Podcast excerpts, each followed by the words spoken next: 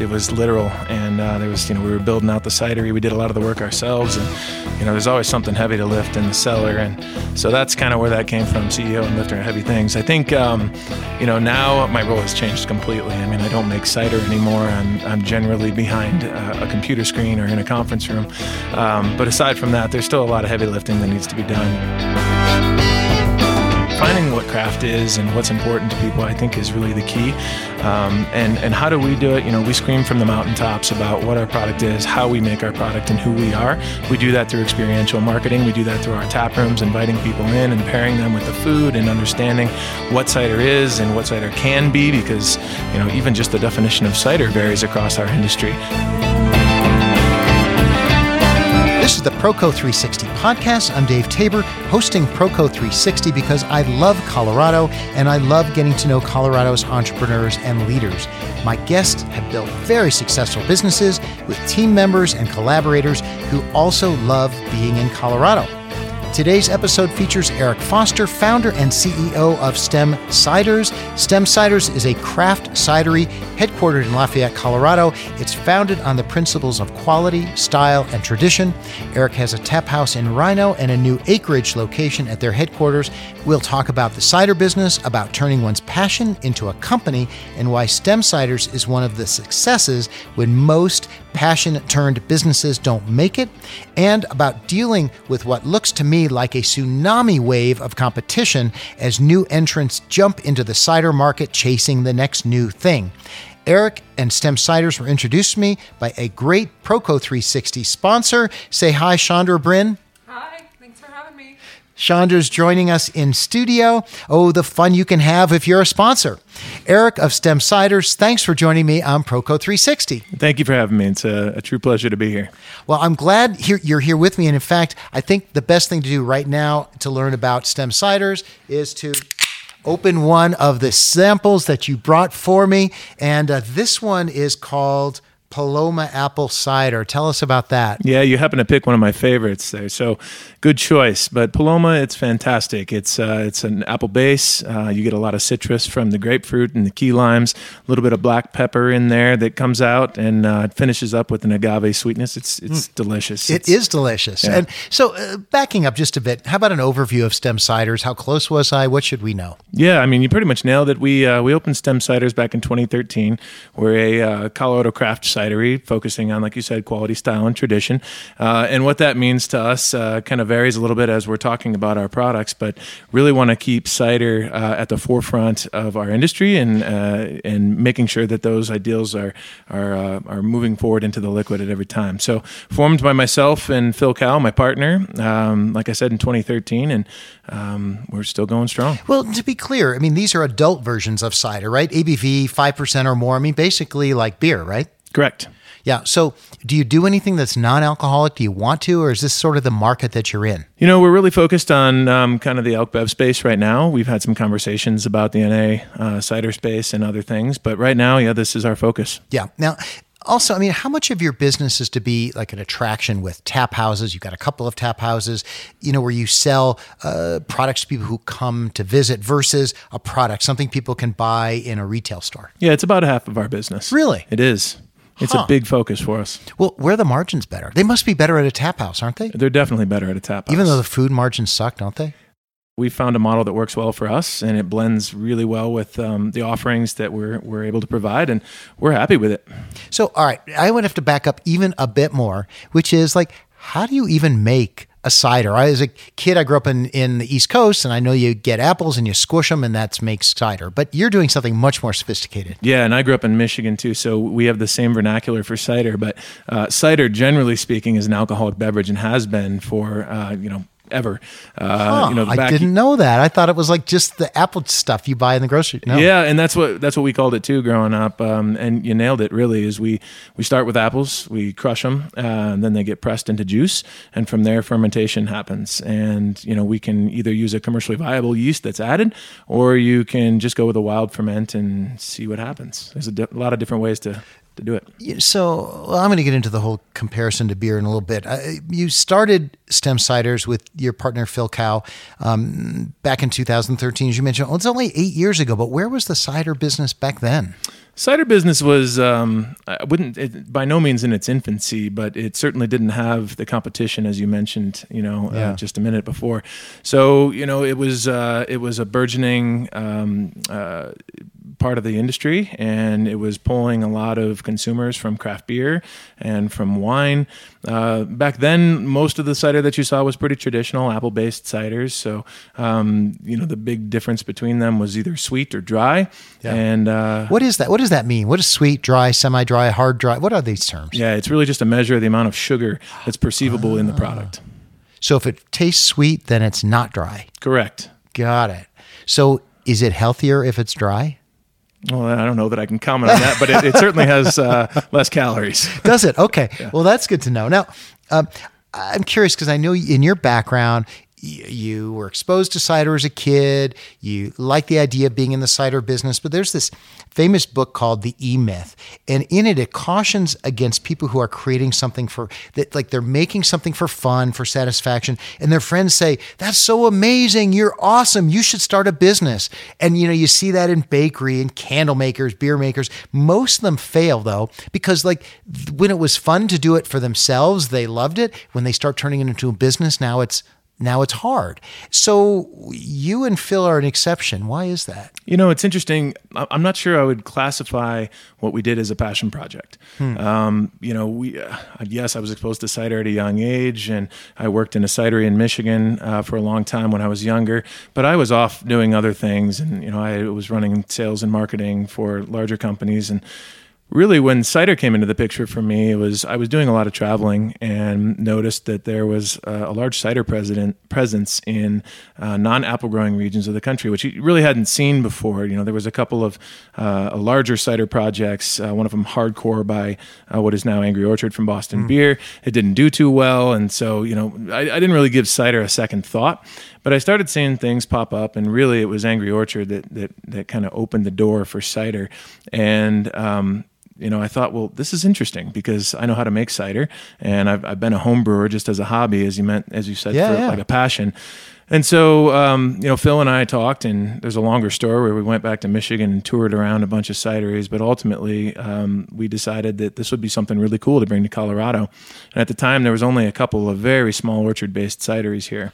Um, so we came back and we bought a press and we begged some farmers to give us apples and uh, started making cider again. And uh, wouldn't you know it, it was it was great cider. So we continued to do that for a couple of years until uh, my garage had turned officially into a cidery. And my wife said, "You either got to scale up or scale down." And I guess maybe she made the decision for us. and uh, that's that's how we got into it. So I mean, there's a lot of passion there, and there's some history for, Yeah, for yeah. both of us being from Michigan.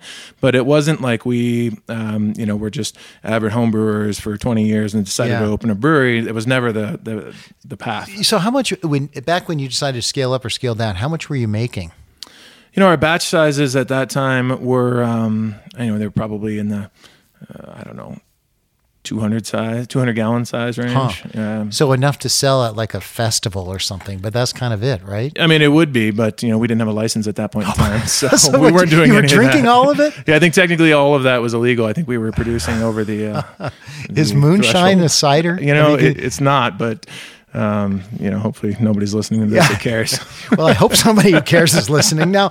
Um, in you know, in thinking back on your background, you know, doing sales and marketing, Fortune 500 companies, think about like something you learned in those roles that you say, yeah, I brought this from that world into my new world. You know, I think it's how we approach our team. Honestly, so we're we're a fairly small business, obviously, but we run a really well-oiled machine as far as our team dynamics are concerned, and we've got um, a fairly dialed-in. Uh, you know, I hate to use the word corporate, but corporate structure, and the team is um, is diverse and comes from a number of different backgrounds, um, and we've got some you know some solid industry vets. We've got some folks, actually, one folk that I one guy that I brought with me from my past industry who knew nothing about Yeah. cider, and um, and so how we've structured that and how we've structured the company, I think, is one of the biggest things that I learned about from working at Fortune 500 companies. That surprised me. Yeah. Uh, because I thought you were going to say something about sales or marketing. Because, you know, really, when it comes to a product like this, um, whether it's cider, whether it's craft brew or whatever, I mean, at some point, customers are discerning. They know what things taste like. But it's also about marketing. Like, how cool is the label? How cool is the name? You know, didn't you? Did you bring any of that from the corporate world? You know, a little bit, but not really. I was B two B uh, in the corporate world, yeah. so B two C was kind of a new place for me to be. Um, and what I brought from the corporate world is knowing uh, that I didn't know how to do that, uh, and so we brought in a team that does, and they're fantastic at what they do. They, they've got the designs that you see here, um, and uh, a go to market strategy that's that's been very successful for us. Yeah. So when you were deciding whether scale up or scale down with your wife, did you say, "Yeah"? And by the way, I don't know how to do this. you know, I might have left that part out. yeah. So, so uh, hey, let me remind listeners this is Proco 360, named Best Denver Podcast three years running and Best Colorado Business Podcast. I'm your host, Dave Tabor, and this is the show featuring entrepreneurs who could be successful anywhere and choose Colorado. My guest today is Eric Foster of STEM Ciders. Thanks to our sponsors, First Bank, who's here in studio with me today, Kinsley Meetings, Via Technologies, and Digital Frontier Printing.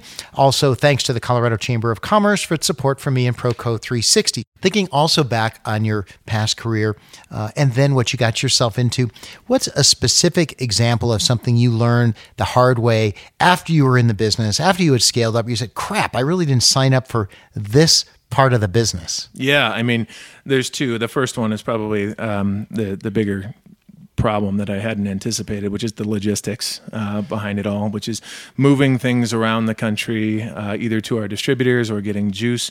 We, uh, you know, we buy the majority of our fruit from the Northwest and you know ship down. Um, a, a, juice product that we then bring in for fermentation. And, and honestly, just the, the trucking industry in, in itself has been a real challenge, as I'm sure many of the listeners know. Um, the way we decided to handle that is we vertically integrated and actually opened a logistics company. So we run our own trucks now. Wow. Uh, which never in a million years did I think would be something that we'd be doing. Um, and uh, you know, honestly, it's it's worked out fantastic for us. But it's a Yeah, it's yeah. a whole nother line of business that we needed to understand. Yeah, but you know, if you if you hadn't done that, you might not have raw material to make cider. Yeah, I mean that was the uh, genesis of it. Was we, we just couldn't get um, wet loads to come down from uh, from Washington because they were they were hauling back empty. There's no liquid yeah. coming out of Colorado really, Yeah. except oil. Um, but uh, you know, so we just weren't able to get loads, and it turns out not only were we able to you know control um, the availability and when we were able to receive product, but we actually saved money doing it. Yeah, but what do you do with those trucks, the empty trucks, when you're going back? Do they run back empty? They sure do. Really? Yeah. That's interesting. Yeah. Huh. All right, and that still saves you money. It does. Now that being said, if anybody knows any liquid Yeah. heading to the northwest out of Colorado, let me know. Yeah. All right. um, now, your title is uh, the CEO and lifter of heavy things. So, how has your role changed? Right from obviously, when you're the CEO of a startup, you are doing everything. But has that role changed? Are you still a lifter of heavy things? Absolutely. You know, it has changed. I think that the meaning has changed behind Lifter of Heavy Things. Uh, for for the listeners out there, I'm a, I'm a fairly large guy, and early on it was it was literal. And uh, there was you know we were building out the cidery. We did a lot of the work ourselves, and you know there's always something heavy to lift in the cellar, and so that's kind of where that came from. CEO and Lifter Heavy Things. I think. Um, you know, now my role has changed completely. I mean, I don't make cider anymore. I'm I'm generally behind uh, a computer screen or in a conference room.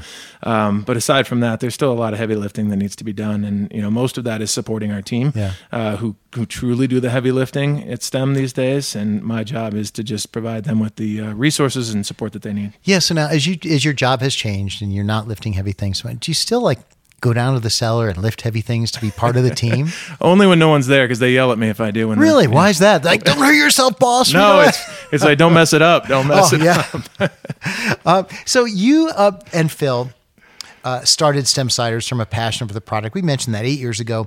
The cider business uh, was a really small niche. And Eric, when you you even launched the company at Denver Beer Co. And now Denver Beer Co. and larger beer brewers are getting in the cider business. You know, perhaps some of them share the same passion for cider products, but still, it seems like some of the most like recent competitors, they're just motivated by chasing the next new thing, chasing more revenue. You know, do you ever like What the hell, man? We were here. I mean, as much as I'd like to think that, I, I, that was that is not even a part of my thinking. You know, that's looking back, and we have to look forward and try to figure out how we stay relevant in this ever-changing environment. And Yeah. yes, there's a lot of people coming into the business now. Are all of them doing it with the same level of quality and tenacity that we and some of the other cideries are? Absolutely not. But the same can be said for beer. The same can be said for wine Yeah. and spirits. So how do you differentiate for like do customers care, you know, how once there's a cool brand and it tastes good, do they really care whether it comes from a passion project or whether it comes from some big company that is hidden behind the name? Yeah, I think um, that's an interesting question, and it's one that the industry is really working to figure out right now. I, I say yes, some people absolutely care. Some people care about the ingredients. Some people care about the company. Some people care about the people behind the company, and others don't. You know, I think you know one of the biggest differences in the industry from when we started this company eight years ago to today is the fact that that brand loyalty and just the, the consumer awareness of what they're drinking and where it comes from has been diminished a little bit.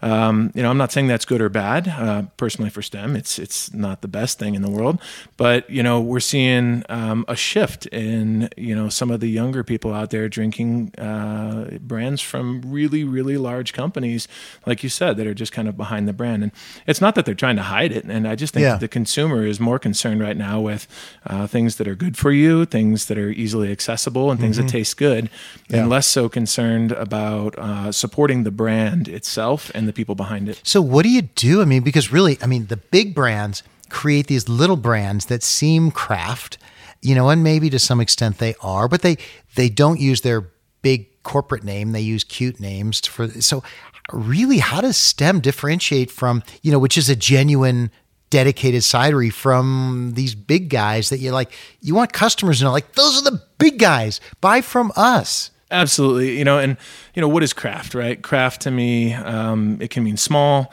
um, it can mean good, it can mean not good too, depending on you know who the producer is. So defining what craft is and what's important to people, I think, is really the key.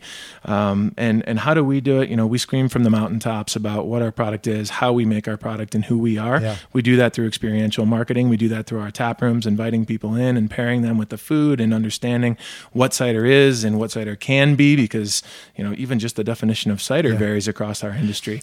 And that Yeah, well, I mean that it seems I could see where you would leverage taproom experiences to to uh, long term sales. That makes perfect sense. You got two tap rooms now. You're in 28 states. So what do you do outside of Colorado where your customers cannot experience, you know, this this sense of connection with you? Yeah, we do. You know, that's a good question. What we do is um, a number of things. What you know, prior to COVID, it was a whole different environment, Yeah. but there was a lot of on-premise activations that we could do, uh, which we are starting to come back. And Meaning that you'll go and sample at a liquor store or something like that. or a bar Or a bar. restaurant, Mhm. something like that. Absolutely, and get you know get that in front of people, um, literally. Mm-hmm. Uh, you know, now a lot of it has gone to a digital presence and you know fun short stories, and we Mm. just launched STEM TV as a YouTube channel, trying to engage you know uh, our followers out there and bring in new people that just haven't had a chance to experience the brand, Yeah. and let them come and see you know what we who we are and what we do. You know, one of our flagship locations, Acreage, which is where we actually produce up in Lafayette.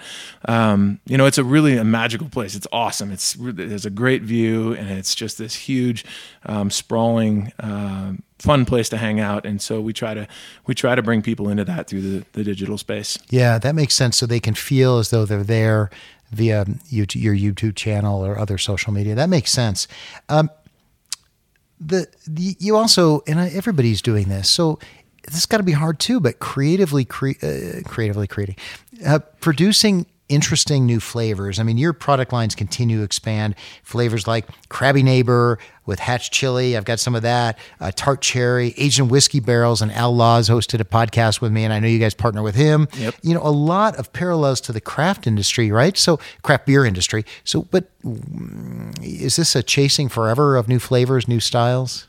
Yes, It is uh, unequivocally. Uh, yeah, it is. And, you know, and it's a lot of fun to be honest with you. And you know, when we first started, it was it was how do you do things with apples? And you know, is this apple more uh, more tart or more tannic? Is this one sweeter? And how do you you know put that in the juice? We you mentioned our partnership with Al Laws, and uh, you know that's aging apple you know cider into their whiskey barrels, which you know changes things a little bit.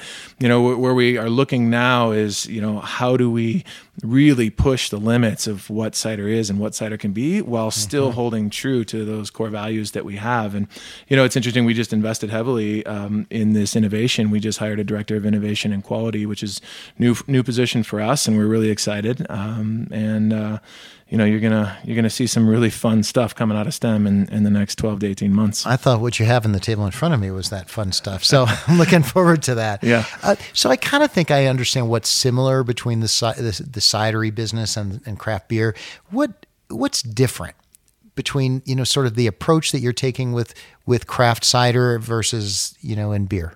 You know, I think. Um, the biggest difference between craft beer and cider is the demographic. So we have a lot more women involved in the cider space than beer does. So if you look at the national statistics for demographics, it's split 50-50 right down the middle, male to female, which is amazing to us, right? I mean, that's like the perfect demographic that we're we can have. So we're we're able to pull in um, a lot more drinkers that beer isn't, uh, just because we skew. Um, well, not we don't skew heavily towards women, but we have a lot more women that are drinking cider that's, than are drinking beer. That's interesting. So that must come into play as you're creating flavor profiles and packaging, or is that, or am I being inappropriate? no, I mean it, it absolutely comes into play. It comes into play in every aspect of our business, and you know, I mean, STEM is is largely women led anyway. So if you don't know that about us, um, we have a lot of uh, uh, key uh, senior leaders in our company are women, and so they have a really good handle on what women consumers are looking for.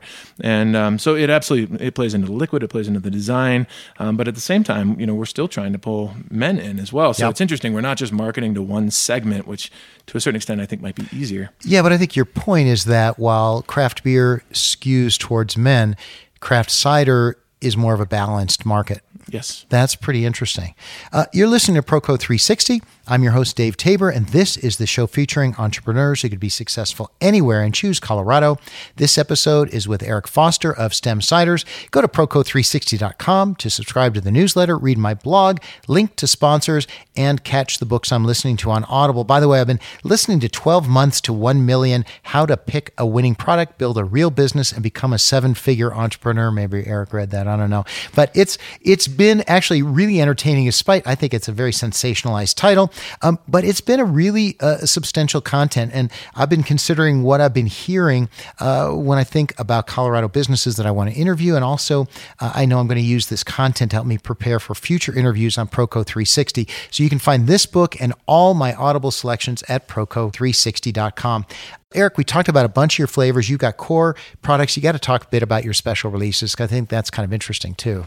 Yeah, I mean, uh, you know, there's there's a couple of different levels of special releases. We have kind of seasonals that come out every year. Paloma is one of those, it, and you know, it was well received. Salted cucumber, which which we have on the table as well, uh, was a was another one of those. And then we've got some special releases that are, you know, really designed for taproom releases, and some of our you know really um, committed on premise accounts as well. Uh, and that's that's really limited mm. supply, and those are things that we're just churning and burning, and trying to see what customers think about that and you know how are they how are they um, receiving some of the new stuff and that's really where innovation just flourishes that's interesting years ago i spoke with the the founder of breckenridge breweries and he was saying that they when they made their vanilla their vanilla porter. It was designed just as a quick little teaser in a tap room, and it became like one of their top selling beers. Are you finding that that happens for you? You know, um, we have. I mean, all of these. Um, I think, well, aside from hibiscus, maybe, but the rest of these were all just basically,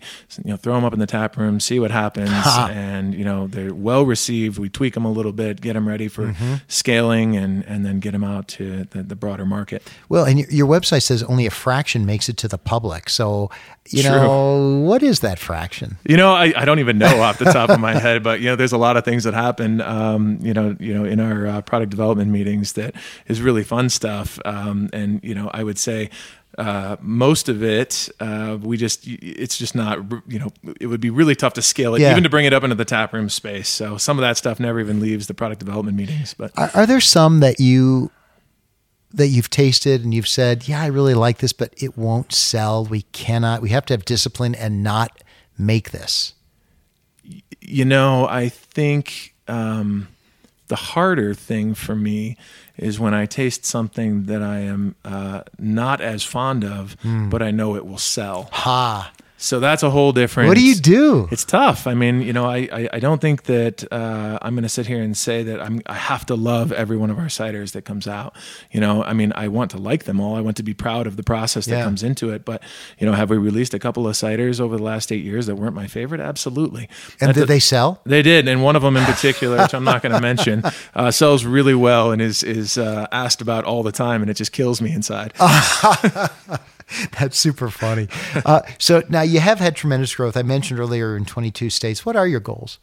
You know, uh, our goals from the beginning, which haven't changed at all, it's just to to find good partners, to to uh, surround ourselves with great people, have a lot of fun, and make smart business decisions that lead towards you know reasonable growth. And you know that was it. And yeah, I mean, you know, we're sitting here with Chandra right now. Talk about a great partner. I mean, First Bank has helped us uh, numerous times, uh, especially over the last you know 18, 24 months. Boy, um, you know, a lesser banking relationship would have been a lot more challenging and a lot more stressful for me. What do you personally. Money for? Nothing. No, we're No, good. Yeah. But I mean, I mean, seriously, I mean, are you? What do you use money for? no, I mean, you know, we. If you're borrowing money, what's it? What's it for, really? yeah, I mean, in typical times when we're borrowing money, what we're looking for is, you know, expansion. Uh, you know, either to invest in new people, to invest in new equipment, to, you know, uh, First Bank because we funded the building that we. Oh, out sure, Of. the acreage now. You, that big expansion. Got it. Yeah, yeah, yeah. yeah. Thirty thousand square foot building up in Lafayette. It's beautiful, and um, so yeah, great partner for that. And Do you do you have to grow fast to keep up with the market expansion itself? growing fast. No, I mean, if you, there's a there's a number of cideries that have opened uh, after we did that are much larger than we are Really? today. Yeah, definitely. And um, you know, so growing fast. No, do you have to be nimble and uh, you know on top of your toes to make sure that you're staying relevant? Absolutely. Yeah, yeah. So talk about. I mean, you mentioned you're from Michigan, Yep. and and that's where you experience cider to begin with. Here we are in Colorado. You know, you got a cidery here. Why Colorado? Well, you know, I, I, I didn't move here to open STEM. I came here uh, before that. I uh, I was a skier growing up. I, I loved the snow, and you know, coming out to Colorado just seemed like the thing to do, and, and it was. I mean, I loved it. It's been a great place to live. It's now a great place to raise my family, and um, it's been an awesome spot to to to own a business as well. So Yeah, you said um, uh, you said that your dream is to own an orchard and a bison ranch, right? So what's that about? Yeah, it's weird. Uh, I'm kind of a strange guy, but you know, I, I I live on a on a small farm slash ranch right now, and I love it. We raise sheep and chickens and turkeys, and um, you know, it is. I, I that is still the dream. I, I love agriculture. I mean, we're in a business that is truly an ag business, um, end user of ag products, and and uh, it's it's near and dear uh, to my heart. You know, and it's visible in our restaurants and how we source our food and what we source and. Yeah, would owning an orchard, aside from being a big pain in the ass, because now you buy the apples and they're done, kind of. Well, you you don't have to worry about sourcing in that way. Um, would buy would owning an orchard actually be fun for you? it would be fun for me. That's probably the end of it. It would not be a financially viable business uh, endeavor. And what's with the bison ranch? Oh man, I just I love livestock. I think it's great. I, I And the bigger the better. the bigger the better, right? I mean, I just I literally just last night got back. I was up in South Dakota in uh, Custer State Park and Yeah. touring around Mount Rushmore, and there's just bison everywhere, and uh, it's a lot of fun. There is some sort of like old westy romantic notion of bison, and you know There is, Yeah. and you know, you got to have dreams. It's it's good to put them on paper. Is it ever going to happen? Who knows? But uh, Well, it'll be a fun uh, one. But you do talk about this. You you with you've mentioned on your website. You know, you have a wife, two sons that are young. You told me four and six. Correct. Yeah, and you know, you've said that it's a collective dream. Speaking about owning an orchard and a bison ranch, so. Do you talk? I mean, your your boys are young, but do you talk about these dreams? We do, and you know, I think um, raising you know, raising a family on a farm is something that's really important to me, and I think it teaches a lot of lessons that you otherwise would not be able to impart um, on your children. So we do, and you know, I'm not sure that these dreams are their dreams by any means, and they're four and six. So what are their dreams? Well, but this they point? they'll be they'll share. You know, there's some little kids, and I've had little kids. They share your dreams at least for a while, Sure, right? So, yeah. do you talk about this? We do, yeah, and I mean, we talk about it every time we go on vacation because we typically vacation to, to places like I just mentioned, where you know there's sprawling ranches and uh, and it, you know there's livestock out there, and so yeah, we do talk about these things as a family, and you know what's beyond stem ciders and what's beyond you know work in general when we retire someday, and um, you know I don't think I'll ever retire. I think it'll just be you know doing things that I really really enjoy. Not that I don't enjoy cider. It's Yeah. there is a lot of passion there, but there are there are other things. Yeah. Do you think, you know, and I'm conjecture a little bit, but I mean, how do you envision your boy helping your boys understand sort of what it means to be an entrepreneur, what it means to be passionate about building something? What do you? What's your take? Yeah, I mean, we talk about that a lot already. I think it's really important to me. I, I, you know, I have both worked for other people, and and I have owned um, a couple of businesses, and uh, by far, I prefer uh, working for myself. In fact, I'd, I'd wonder if I'm even employable at this point. Um, you know, and I, I think it's important for them to realize that yes, you can go out and get a job and be very successful and do great things. Um, but I think that um, if you can figure out how to open that door uh, of entrepreneurial spirit and find people that support you and that you can support, you'll go far further. Yeah. And so you, I, I guess you're kind of hoping your boys will have that choice in their mind. I'm hoping that they will at least understand that there is a choice. Yeah. And then they, if they want to make the choice to do whatever they want to do, then I'll support them through that. But I want them to know that there are there are other things you can do than just you know finish high school, go to college, get get a job, do the thing. you Yeah, know, and yeah, like, yeah. Next thing you know, it's 20, 30 years down the road. You look back and you're like, I wish I'd have done that Yeah. thing that I really wanted to. Well, and and at the same time, you've got employees who who are part of your team, mm-hmm. right? How do you impart like entrepreneurial spirit in them? Yeah, I mean, for me, that's pretty easy because I'm a pretty hands-off manager. Um, my theory has has been, and I'm sure many many share this, is just find the best people that we can, um, hire them, and then let them do their jobs and support them as best as you can. So very very few course corrections have to occur from me. It's just more, what is the vision? How do we communicate that to everybody? How do we get on the same page so that we're all working and kind of swimming in the same direction? Um, So you think that spirit guides the the actions of the company? I do. Yeah. I sure hope it does. Yeah. And we can always work on culture and we strive to. Uh, it's a big part of what I focus on. And Yeah. so last question. So what is if you could define the spirit of stem cider, what is it? um, that is a great question. Um, you know, I, w- I, I would have said that we have a strong entrepreneurial spirit, but we just talked about that, so that doesn't seem um, really great. But it is. I mean, it's we, we I want each one of our, our managers to feel like it's their business and they have the power to go out and do um, you know great things. And uh, and I, I think we I think we foster that environment. That's cool. I think that's a good note to uh, to end on. I'm your host, Dave Tabor. Today on Proco 360, you've been listening to my conversation with Eric Foster of Stem Cider. Thanks, Eric. Love the conversation. Love the samples you brought. Thank you. Yeah, it was a true pleasure. Thanks for having me. Listeners, thanks for joining me on Proco 360, where we say live, work, love Colorado because you and I and my guests can be successful anywhere and choose Colorado. You make the show successful by subscribing to the Proco 360 podcast. And if you haven't yet, it's a huge help if you submit a review in your app. Thanks again to show sponsors. Today, First Bank joined me in the studio. Also, thanks to Kinsley Meetings, Via Technologies, Digital Frontier Printing, and the Colorado Chamber of Commerce. That's the show. Live, work, love Colorado.